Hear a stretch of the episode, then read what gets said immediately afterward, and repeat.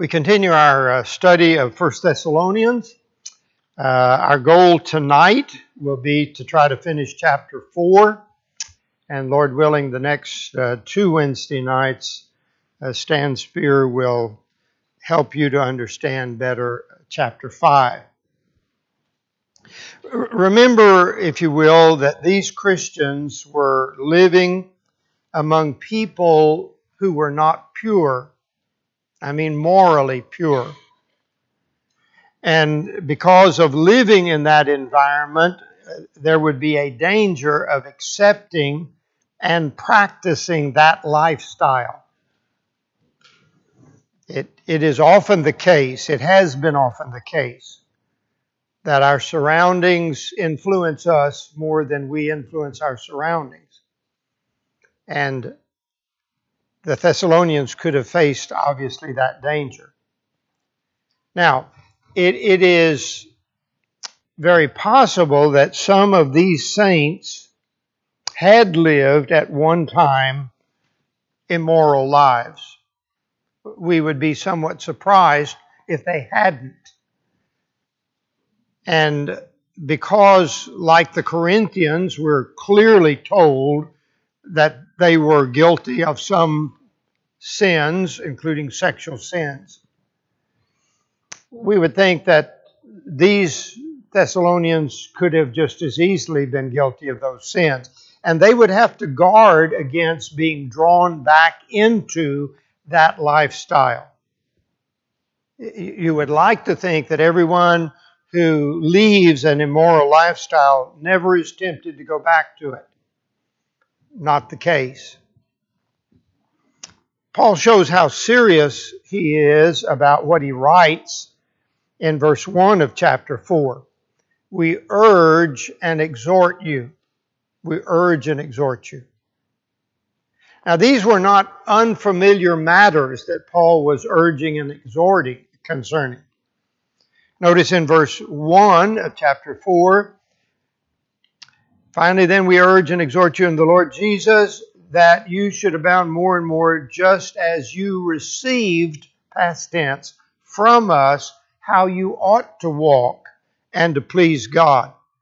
Verse 2 For you know what commandments we gave you, past tense, through the Lord Jesus. Verse 6 That no one should take advantage of or defraud his brother in this matter, because the Lord is an avenger of all such as we also forewarned, past tense, you, and testified, past tense. It, it is, it's just the case that people, including us, need to be reminded of things that we know. Uh, things we know. Well, God's will for these people is their sanctification. That's what Paul says. Verse 3 This is the will of God, your sanctification. He wants them to be set apart, to be holy people. That's the root of sanctification is the same root as saint, and saint is one who is set apart. So that's, that's God's intention that they be set apart in a good way, not hermits and not cloistered in, in, in monasteries, but to be set apart from the evil and from the immoral lives that are around them. And it is to be seen in, first of all, abstaining from sexual immorality and by controlling or possessing one's body in holiness and honor. It's not just what you don't do, it's what you do. You don't, you don't get involved in sexual sin and you keep yourself, you possess yourself in holiness. Now, since sexual sins involve others, Paul writes this in verse 6 that no one should take advantage of and defraud his brother in this matter, because the Lord is the avenger of all such, as we also forewarned you and testified. Um, no, notice he says in verse 6 no one should take advantage to defraud his brother. His brother. Now, Paul could mean any person. There is a sense in which all men are brothers. You hear somebody say, "Hey, brother, how you doing?" That's not really his brother. He just may be using that in, in the sense of a, of a human expression. But, but I began to think about this, and that is that perhaps Paul could well mean a spiritual brother, a fellow Christian. Don't, don't do something immoral that would affect your spiritual brother. And why, why would I think that? Well, because Christians in the first century, and, and God intended to be in, true in every century, but particularly, I think, in the first century, because they were such a minority and there were so many outside pressures, Christians seemed to be extremely close. Extremely close. And there, there could be a danger of getting too close and crossing the line. You know, love one another. Well, how, how much do you love one another? Um, I, have told you before, forgive me, but some of you haven't heard it. Maybe one person hadn't heard it. The rest of you have forgotten. There, there's, and I can't quote it exactly because I didn't try to look it up. But when, when, the, when the topic of greet one another with a holy kiss is discussed, usually we, we reach back into history and we find that, that the church stopped that. Now, is there anything wrong with kissing each other? No. And, and the emphasis is not just kissing, it's a holy kiss. But the reason they stopped it is one writer said the, the, the church was filled with loud smacks. And you can imagine some overzealous man approaching a beautiful Christian sister, and he's not just kissing her on the cheek, he's being too intimate with her. Now, that's speculation. I understand that. But I'm saying to you that, that it, it is entirely possible that this affected brothers in Christ. An illicit, an illicit affair is always wrong. It's always wrong. But think about this if it is within the church that there is an illicit affair between two church members, it's a bomb that goes off. It's a bomb. We, we have more angst about that than one of our members having an illicit affair outside of the church.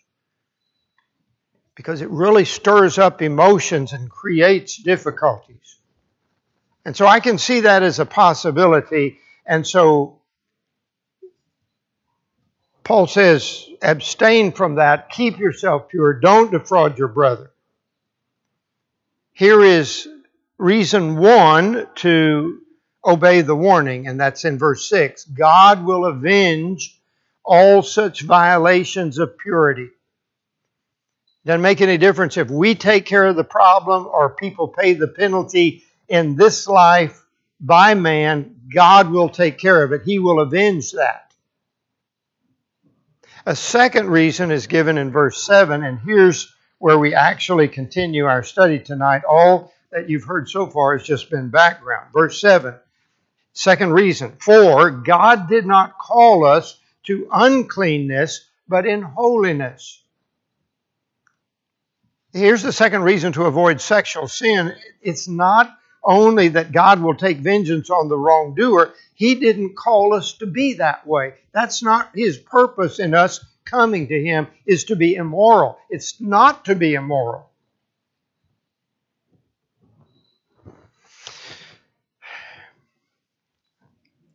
And, and obviously, if He wants us to be holy, then we should walk in harmony with His purpose for us, His purpose for us. Verse 8 Therefore, Someone always says, What's that there for? It, it's to connect with what has just been said, I believe. And, and typically it is. The conclusion of this in verse 8 is Therefore, he who rejects this, this is incidentally not in the text, it's supplied. He who rejects does not reject man, but God, who has also given us his Holy Spirit. The man who disregards this matter of sexual purity is rejecting God's will, but more than that, he's rejecting God. You cannot reject God's will without rejecting God.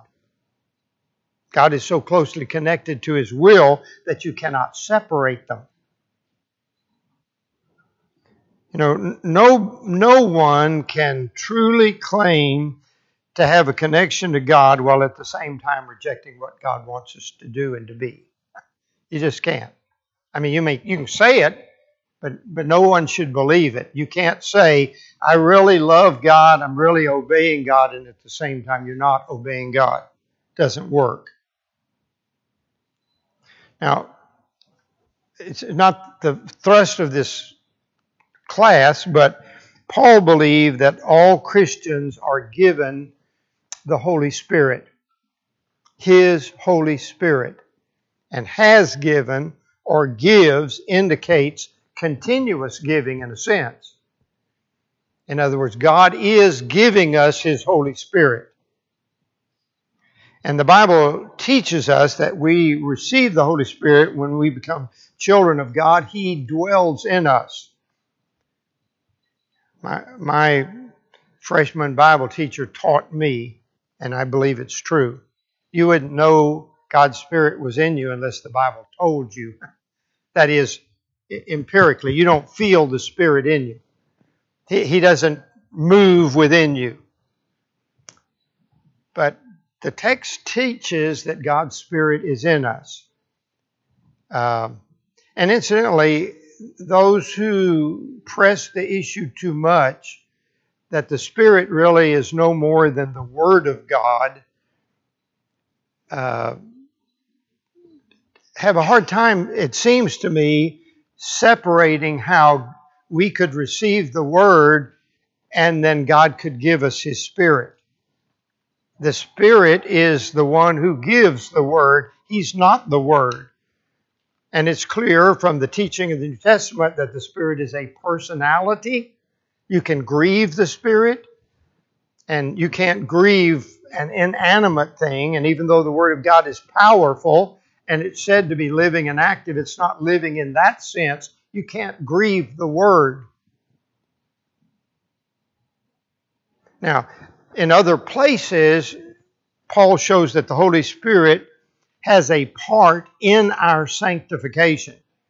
Here is the will of God, you be sanctified. How is that accomplished? God gives you His Spirit, and His Spirit helps us in sanctification. Look, look at just a couple of passages. 1 Corinthians 6. 1 Corinthians 6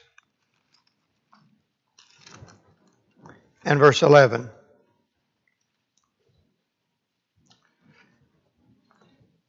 And such were some of you, but you were washed, you were sanctified, you were justified in the name of our Lord Jesus Christ.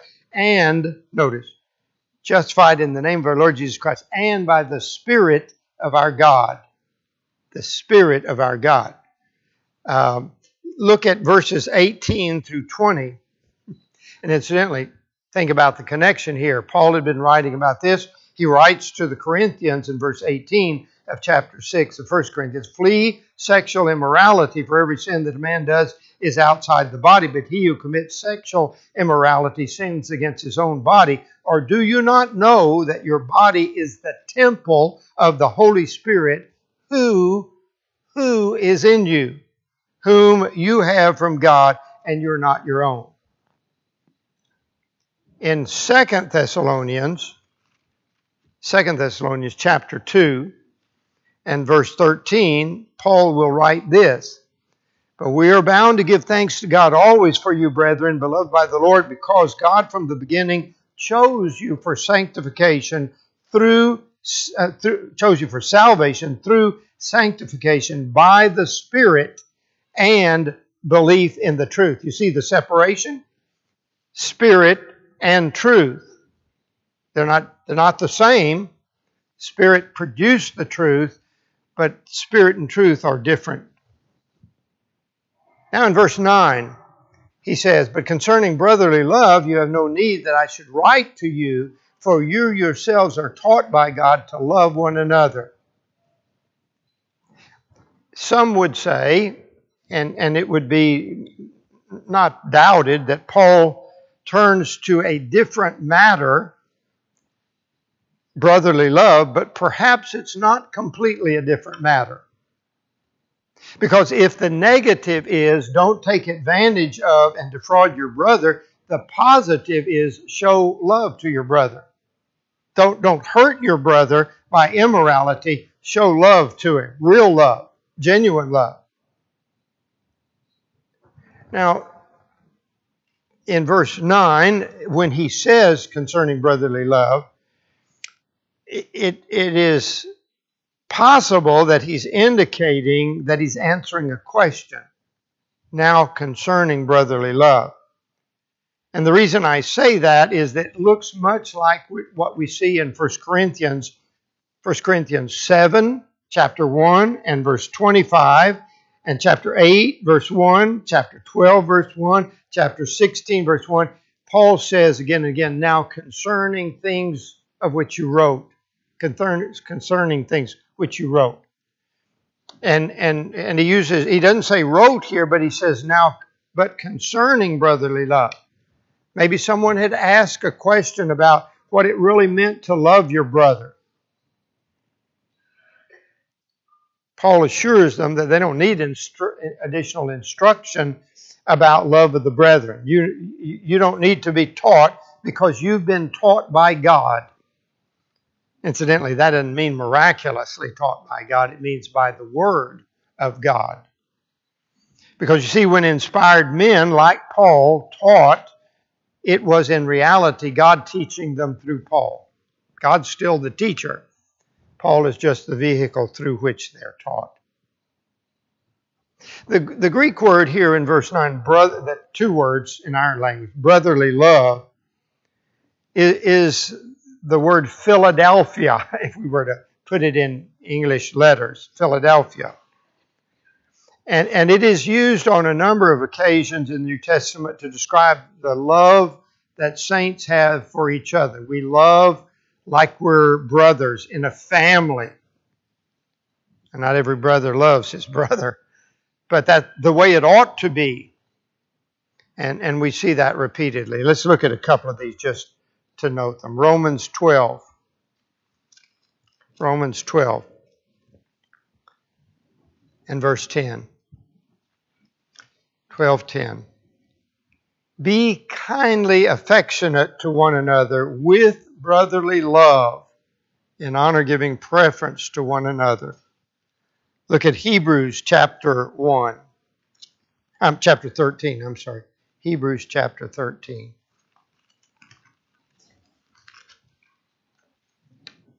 A real short statement. Let brotherly love continue. I'm glad that whoever wrote Hebrews could say, just keep on loving. Let it keep on going. And in 1 Peter, 1 Peter, the first chapter, and verse 22.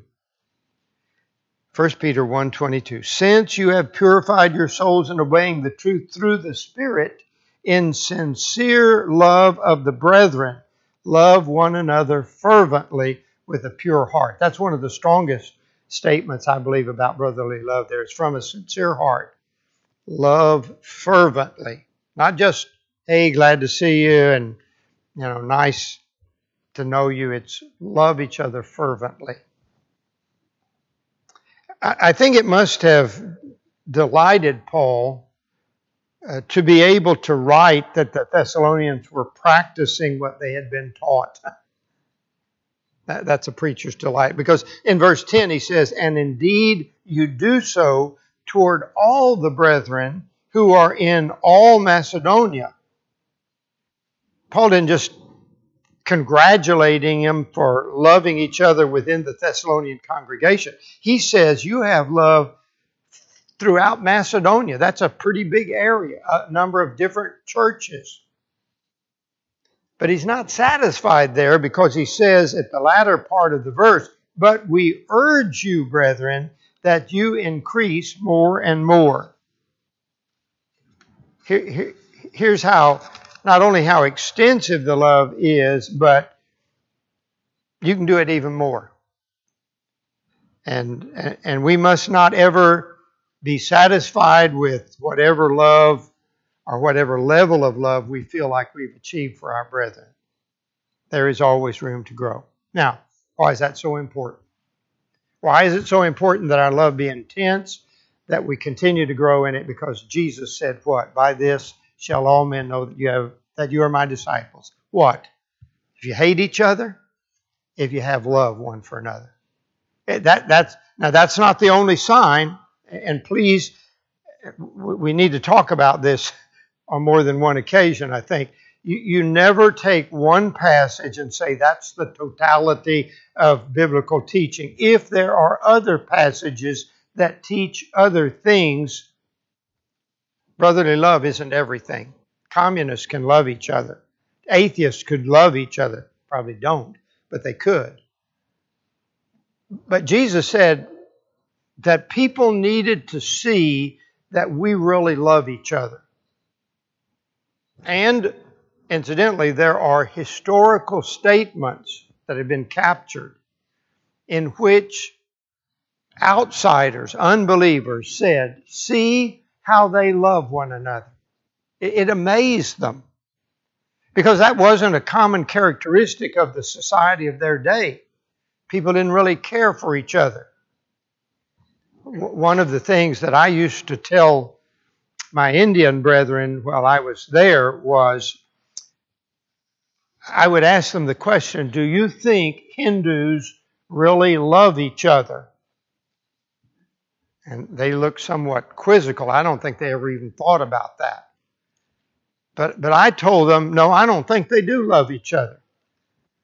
Because they, what I had seen among Hindus, and remember the nation's predominantly 80% Hindu, I, I, I told them, I think if two Hindus were going up the steps of the temple and bumped into each other, they might start a fist fight right there. They don't love each other. Their, their religion is an individual religion. It's me and whoever those pantheon of gods are. It's never, I, worship these, but these are all my spiritual family. They don't really feel that way. But Christians do. Christians do, or we should.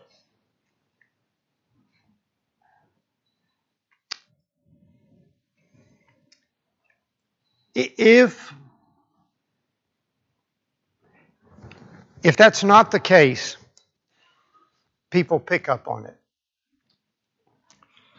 I preached in a little community once, and there was a real problem within the church. An elder in the church and his nephew, who was a deacon, would not speak to each other.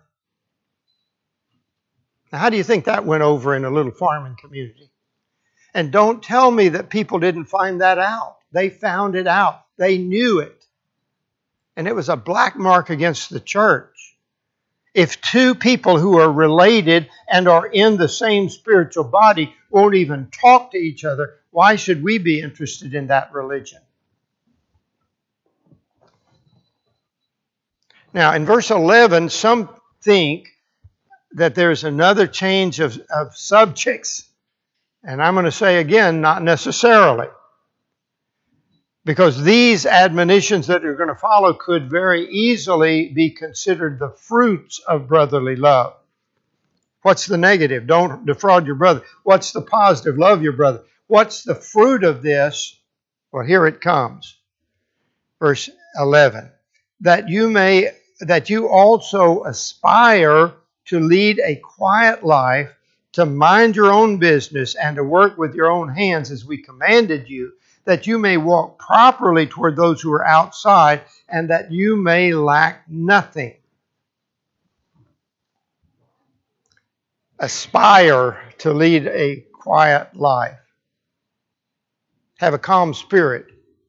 And, and if all within the body of Christ aspire to live a quiet life, there's going to be harmony that's going to exist.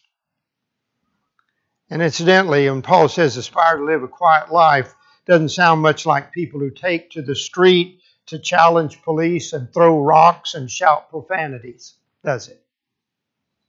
That's not a quiet life. That's an ungodly life. But Paul clearly says, mind your own business. Mind your own business. Don't intrude into the affair of others.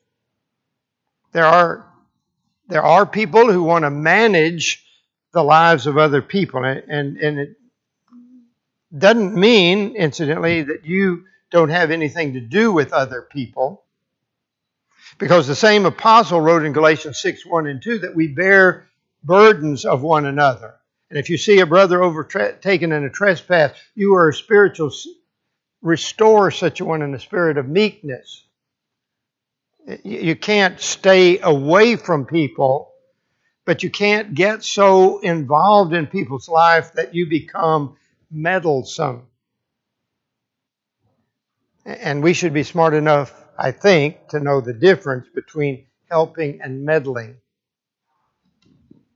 Look at 1 Peter 4 and remember the apostles' words.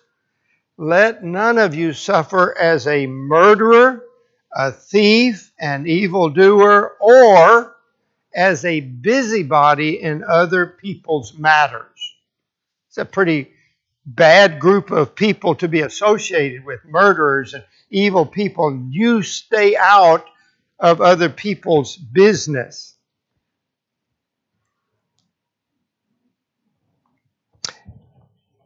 I, I thought about this, and I'm going to just share this real quickly if I can.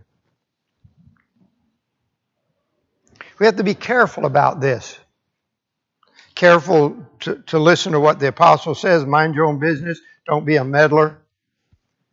But we must not let that put us in a position where we don't do what we need to do to help someone. And, and here's what I was thinking about. You just think about this, okay? sometimes I think we harm our attempt to help someone if we say, I don't mean to meddle, but. Well, isn't that what you're saying? Is I'm meddling? I don't mean to meddle, but I'm meddling. I don't think you have to say that. So maybe you shouldn't say, I don't mean to meddle. Maybe what you should say is, I care about you and I want to try to help you. May I help you? if somebody says to me, Well, I don't mean to meddle, then I say, Well, why are you doing it? but, but again, we ought to know the difference between meddling, getting involved in something we have no business being involved in, and helping someone. And, and then Paul adds here in verse 11 to mind your own business and to work with your own hands as we commanded you you see, being restless, and these may be connected more than we think, intruding into the affairs of others would cause neglect of one's own duties. If you're spending all your time meddling in other people's affairs, you're not doing what you should be doing in your own life. Work with your own hands. There is dignity in labor, in honest work.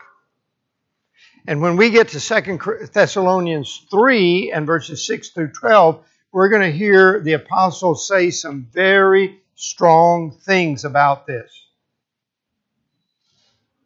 Paul said, I, You heard this commanded, that you ought to work. And it, and it makes us wonder if there was already a problem with some people not wanting to work. You know, we, we see that example in the early part of Acts about how generous the church was people who had need were helped.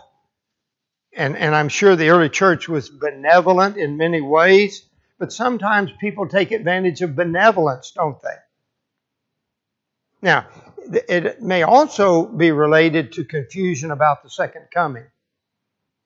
Because we know this, there are some, we'll see this more in Second Thessalonians, there were some people who said, we don't need to work because Christ's coming again. What, what good does it do to work? We're just wasting our time. Now, this is a problem in our day. I'm not on a soapbox, but I'm not going to back down from what I think is true, and that is that government programs have made it easy for some not to work. And assistance is good for people who need it. But assistance is not good when people can work and should work and don't work. If you go to Lewistown, Pennsylvania, and they show you around the town, you'll see a town that looks pretty bad. And they and and people in Lewistown who know will tell you that one of the things that's wrong with Lewistown is they have third generation welfare people. Third generation. Three generations have been helped by the government and they're still not working. The Christian does not want other people to take care of him. He wants to take care of himself and should. Now, sometimes it's not possible. But the church is not obligated, please, the church is not obligated to take care of people who won't work. And we're going to see that forcefully stated. Paul will say in 2 Thessalonians 3, verse 10, if a man will not work, what? Neither shall he eat. And that doesn't mean that you, you, you keep him from eating. It means you don't provide food for him. If he won't work, you don't feed him. Is that because you're hateful? No because he's doing the wrong thing. And if you feed him when he can work, you're just enabling him. Now, verse 12, what's the purpose of this? That you may walk properly. Now, notice it's in the context of working. You may walk, work, walk properly toward those who are outside, and that you may lack nothing. First, to show outsiders, unsaved people, the right way to live. The right way to live is not to let other people take care of you, but to work with your own hands, and you will win respect. And secondly, to have what you need. See, that's, that's the, one of the real values of work. Work keeps you busy, keeps you out of trouble a lot of times, keeps you focused on something worthwhile, but it also provides you what you need. You don't have to be begging other people to help you and you're not going to be dependent on other people. You're going to take care of yourself. Okay. I'm not running for political office. Please believe me. I, I, I think sometimes, and, and I just want to say this and I'll quit on that. I think, I think sometimes we're so concerned about being politically correct that we say things that we really know aren't true. And we, we need to get honest. We need to get honest. And, and this is honest. So you don't have to apologize for this. And you don't have to apologize for believing it because it's God's Word. In verses 13 through 18, and we're going to rush. I may come back to this later in, when we go to Second Thessalonians because Paul is going to deal with a very important matter. In, in, the previous three chapters, in each chapter, he has mentioned at least one time the second coming of Christ. And, and he deals with it here in greater detail. And the purpose of these words is found in verse 18. Therefore, one another, in verse 18 is a word of Comfort would come from understanding, and they needed to understand this. You can divide the, this small portion of Scripture into four parts. The problem, verse 13. I do not want you to be ignorant concerning those who have fallen asleep, lest you sorrow as others who have no hope. We, we can't really be certain how, how it was that Paul learned it, but I think we're certain that he knew that there was some anxiety on the part of people. Maybe he learned it through Timothy. And there was a lack of understanding about what about our loved ones who die in the Lord. Incidentally, it's very important that we understand that we're talking about people who die in the Lord. Die in the Lord. Our brethren who've fallen asleep in the Lord. Um, there, there is obviously an old saying that says, What you don't know won't hurt you. That's not true. It, it can hurt you. And the lack of understanding did hurt these Thessalonians, and it caused, evidently, some of them to grieve unnecessarily. And the question seems to be this What happens to those who die in Christ before his second coming? What's going to happen to them? Is it just they lose everything? because they didn't live until he returned. And there are two things to note about this, I think, and that is Christians are not immune to sorrow. Our loved ones get sick and die just like others who are loved by their friends and family, even if they're not Christians. And Paul's not saying that it's wrong to sorrow. sometimes we we have to be affected by our emotions, and sorrow is a natural emotion. But it's wrong to weep like those who have no hope when we should have hope. Now, you've heard this. You've heard this. I think you've heard it. I think you've heard it. You may have attended a funeral and you I hope you haven't heard it about me, but you maybe have heard it about some denomination preacher. He preached him right into heaven. And, and it's almost like, and, and some of those things can be really difficult to sit through, can't they? Because here's somebody who had no religion, and yet he's he, the preachers put him in heaven. He, he knows he's saved. Okay, okay. So we're not talking about putting somebody in heaven, but we are talking about the confidence that we ought to have that if one is in Christ and is faithful to Christ, that Christ will give him his reward. That's, that's not being unfair. That's having real assurance. And I think we see that in the scripture. Now, the, the promise, the second part of this, the problem of the promise is verse 14 and 15. For if we believe that Jesus died and rose again, even God, even so God will bring with him those who sleep. Notice, in Jesus, sleeping in Jesus. For this we say to you by the word of the Lord, that we who are alive and remain until the coming of the Lord will by no means precede those who are asleep. What can alleviate the sorrow that we feel at death? Well, relying on the promises of God. And, and it, that will be pro- possible to rely on those only if we're confident in the resurrection of Jesus. 1 Corinthians 15, Paul makes our entire faith dependent upon the resurrection of Christ. If Christ is not raised, your faith is in vain, it's worthless. Well, I think the kids are starting to come in, but I, I want to come back to this a little bit because there's some things that we need to really understand.